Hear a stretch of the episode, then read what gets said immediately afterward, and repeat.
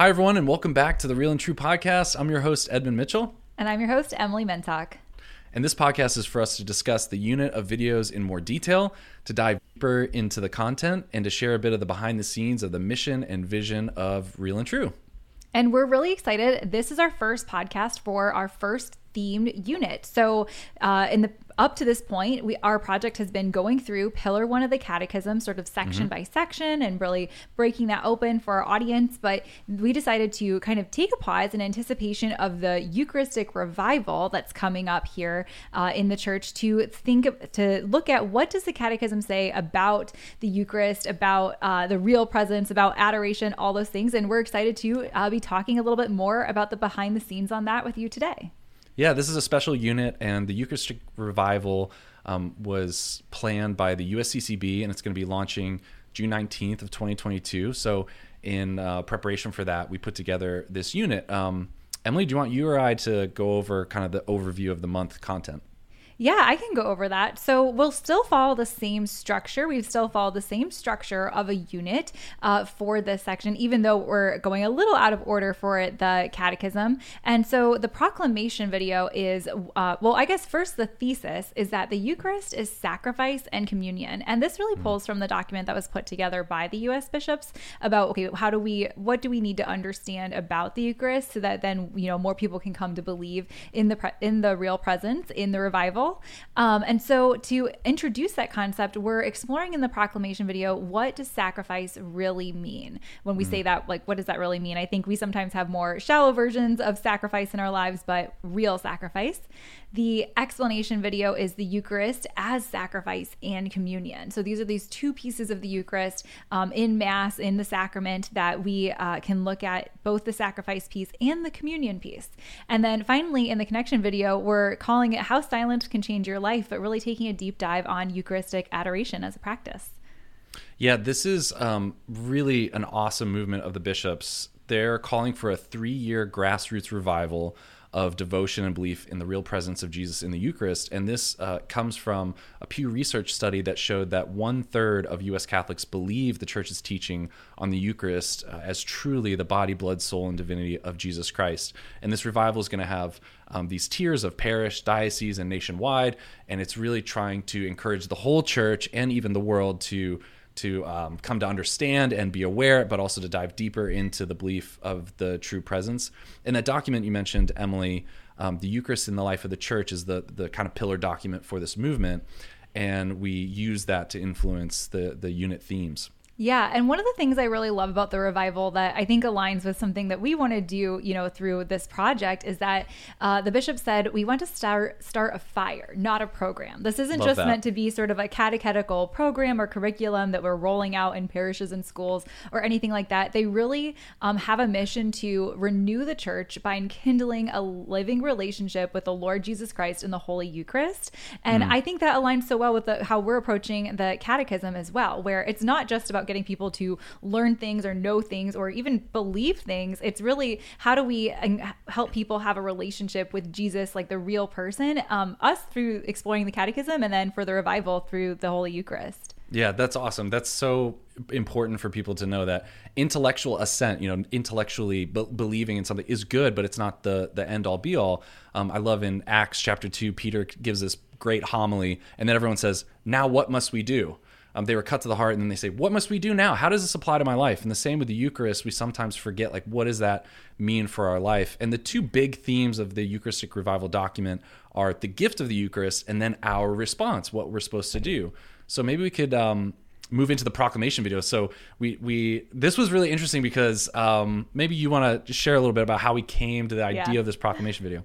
So we wanted to we really break open the theme of sacrifice because you know I mean in in a lot of my life I thought sacrifice is like you know giving something up to gain something, um, but it wasn't necessarily for a, a greater good. And what really the concept of sacrifice you know comes from is like really going. Uh, and in a way that can help us understand what Jesus' sacrifice is like for the Eucharist is to really look at okay, what is sort of a sacrifice of a of a almost incomprehensible like yeah. greater good and it's so a religious we, it's a religious term like we yeah. think often we use it as a secular like oh, I'm going to do CrossFit. That that requires sacrifice. I'm going to be in Right. the Or military. I want to That lose weight, so I'm going to give up cake. Yeah, yeah. For me, it was like my sister, my younger sister, always got what she wanted. My dad would just be like, "Make a sacrifice," you know. But it's a religious. It comes from a religious term. Like it, it Right. comes from a word me- meaning a religious act. It's a deeply religious act, and that's why when we say the Eucharist is a sacrifice, it's not just someone gave something up. It's a deeply spiritual act that has importance.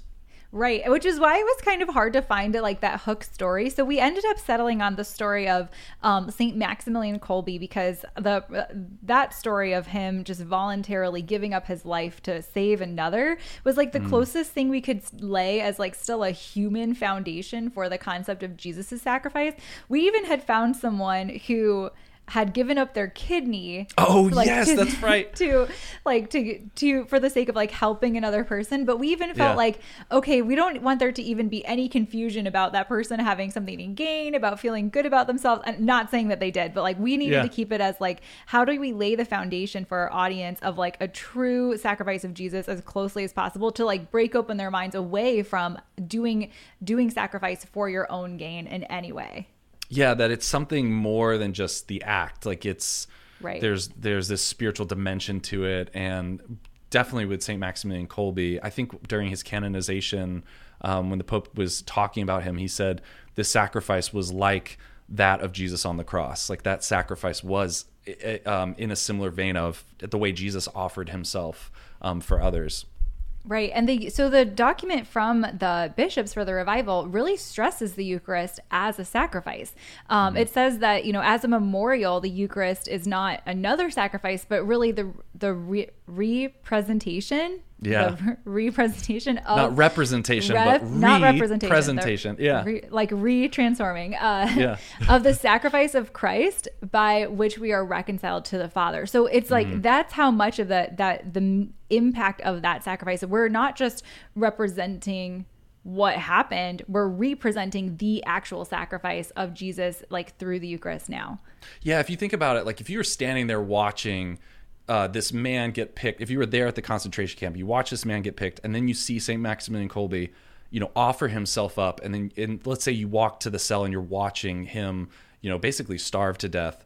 Um, you're kind of participating in it, but and the mass, the sacrifice itself is represented in such a way that we get to spiritually, like, actually participate in the sacrifice. We get to bring our own prayers, we get to bring our own offerings of our worship, we get to participate in that sacrifice. Pope Benedict uh, the 16th, Pope Emeritus Benedict said, through that, it's not we just statically receive the Jesus, we enter into the dynamic of self-giving. So we're part of this dynamic. We enter into the actual sac- we can bring our sacrifices, we can receive his sacrifice and we enter into this dynamic of Jesus offering himself to the Father for us. Yeah, I love that. That that uh, in the paragraph and from the revival document that emphasizes that it's that Jesus did this for like that that Jesus did this for the salvation of humanity. It's present in there, like that sacrifice is present in the celebration of the Eucharist every time. And so us Yeah. being there and and attending mass and participating in that sacrament, there it's like being present and participating in the sacrifice that Jesus made. Yeah, like imagine that. Like, what? Like you think, like, what would it be like if you were there when Jesus said, "I will offer myself on your behalf," and we get to do that. We literally get to be. It's represented to us the same sacrifice, not many sacrifices. The priest doesn't re-sacrifice Jesus every mass. We're we're represented. We're made present again to that one sacrifice. Definitely. And there's so many great quotes from this document too. So let's take some time to uh, maybe share a few that stood out to us.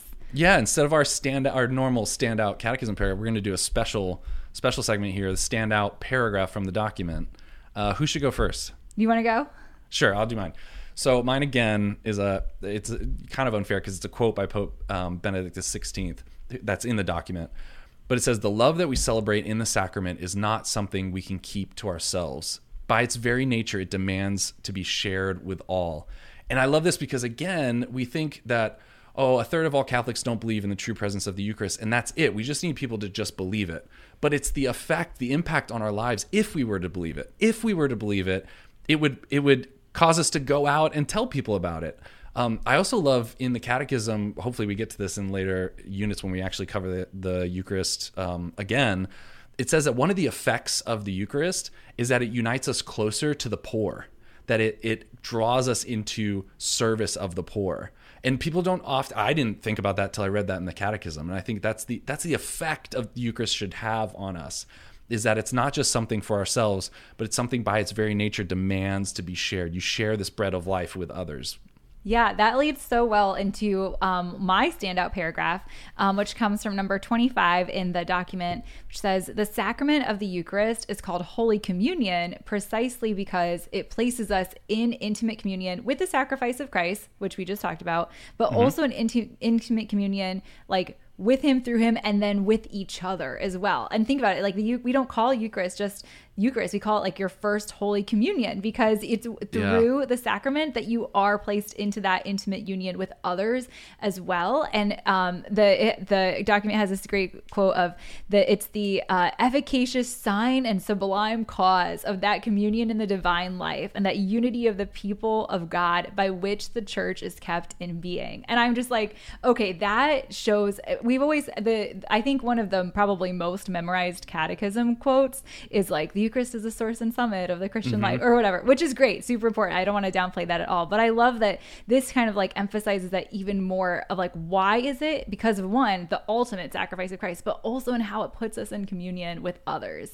Yeah, I love that. Uh, I don't know when exactly people are going to be hearing this, but last Sunday, I know Edmundo's nephew received First Communion, and two of my sons received First Communion, or Edmundo's godson received First Communion. Yeah. And um, one of my sons, who's been going through the preparation process, we were talking about, for some reason, we were talking about something, and I said, oh, it's a symbol or a sign. And and my son Noah he said oh a symbol is something that mean you see it but it means something else really really important and really really deep. And I love that. It's like like the sacraments are these signs but yeah. more than just a stop sign it actually represents that communion in the divine life because it is communion in the divine life and it's like kind of, the oh, sign sorry, the sign and the cause it's like both it's like yeah. the sign of the church and the cause of the church both which yeah, is just yeah amazing. i love that um, we're going to talk a little bit more about communion because they're one of my favorite frank sheed images that we got to put into the video um, but let's give a shout out to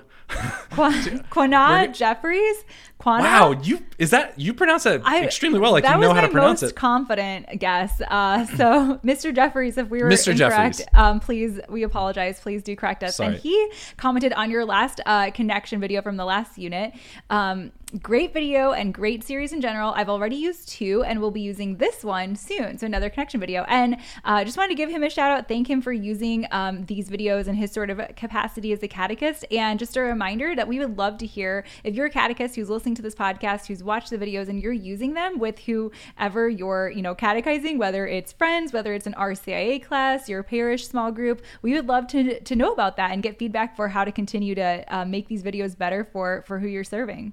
Yeah, and we'll give you a little shout out. Yes. So that leads. So with the proclamation video, we tried to set up this idea of sacrifice. We tried to reorient, or, or I guess reposition the idea of sacrifice in people's minds, so that we could then go into the explanation video and talk about the Eucharist as communion and sacrifice, which you already started touching on. Yeah, so the explanation video starts out with the analogy of a good meal has death and community. Every meal, you know, even if you're eating like a raw vegan meal, still has the death, like something had to die for you to eat it. You have to kill all uh, those carrots got to kill the carrots, you know, could chomp them into bits. And then, uh, and, and, that's like the sacrifice, the sacrifice of the food to eat, right? Something had to be offered up for that. And then also the community side of it. Uh, I think that there's something really human and like biological, sociological, but also, of course, like how God made us that, you know, we're, we, meals have been, are very communal, right? You mm-hmm. share your food. I can't think of any memorable meal of my life that I've had like just by myself where mm. it's like the, it, it felt it would have felt probably like that's a good point. an incomplete experience. One time I read somewhere, um, shout out to all the like the millennials who post, posted a million photos of their food on Instagram. That like that the reason why we are so compelled to do that is because just like instinctually when we have like food we want to share it with others. So even if I'm just making a salad at home alone like the reason I want to share it like on Instagram or something is because of the instinct to want to share my food with others. Yeah that's awesome. I love uh, that the idea. I, well, I mean, not that I heard this, but it's true that the altar at Mass is both an altar of sacrifice and a table for a banquet. It's like both at Oh, the same that. time. You know, it's a table for a banquet, but it's also an altar for a sacrifice. And the same with really good meals, right? That you sacrifice, you know, I mean, we don't anymore literally walk outside and sacrifice a cow, but there is some sacrifice that goes into it, and then there's this community of the the banquet, and the Eucharist is both of those things together, and it brings the family of God, the church, together into communion, co-union with Jesus Christ. Um, one of my favorite images that we were able to kind of work into this uh, comes from Frank Sheed talking in um, Theology for Beginners, I believe, um, or Theology and Sanity, where he says, Imagine the cells in your body, they have life in them and they share life. You are not your cells, but your cells kind of share your life. And because they have life in them, you're sharing together. And so the same with the Eucharist. We have the Eucharist in us and it's sharing life. The cells make up the entire body, just as we make up the body of Christ. And I just love that image of all these cells, all these people working together and unified in Christ because Christ's life is in us. Yeah, I think that this video probably has some of the strongest imagery Oh, yeah, of yeah, yeah. any of the videos that we've done so far. And I think it, that's a combination of a lot of things, but um and one but one of the pieces was like we really wanted to, you know, one with the script but also like visually drive home that like the Eucharist is not this like bread symbol. The Yeah. like holy mass is not this like ritual reflection of what really happened Mm-hmm. It is this like you know union communion with like what really took place and so you see just like that imagery come through Yeah. in the video there's this cool moment where like you see like we see Jesus on the cross and then the host comes behind like the cross of like Jesus and then like the cross that you see in most of like the hosts when you go to mass like yeah. is there but in this really beautiful way and I just wanted to give a shout out to our animation team for the incredible work they did to uh, kind of take the the visuals to drive home the point that and even in like visuals you think oh okay it's just art it's just an animation of this like it's even more of a symbol of a symbol but this is the opposite of that like i think the visuals really drive home that the eucharist is not a symbol and you see the real presence of jesus in the way that it's like the eucharist is animated in the video Yeah, you and you did a great job creative directing. One of my favorite images that is stuck in my head has been stuck in my head for for a while is where you have the painting of the lamb standing as if slain in heaven from Revelation. Then you're kind of looking through a doorway, so then you also see in front of it a priest holding up the Eucharistic Mass, and then you also see through a doorway from the Passover the blood the blood around the doorposts of the Passover lamb. So you see the lamb in heaven, the lamb in the Old Testament, and in the middle of the map. I mean, it's just such a cool. This is where it's so great. This the this project that we're doing, this mission, that these visual elements really add a moment that that can stick in your head. You know, Right. maybe for the rest of your life. Yeah, I think that the the team did an amazing job bringing that to life in a way that like it doesn't just look like an artistic representation, but I think really is is is using the medium of today, right? This animated video that's going to go out on YouTube and Instagram and TikTok and all those things to communicate a truth to the world. So Yeah. really excited about it. If you if you haven't watched the explanation video from this unit, just so strongly recommend it. Yeah, it's a good one.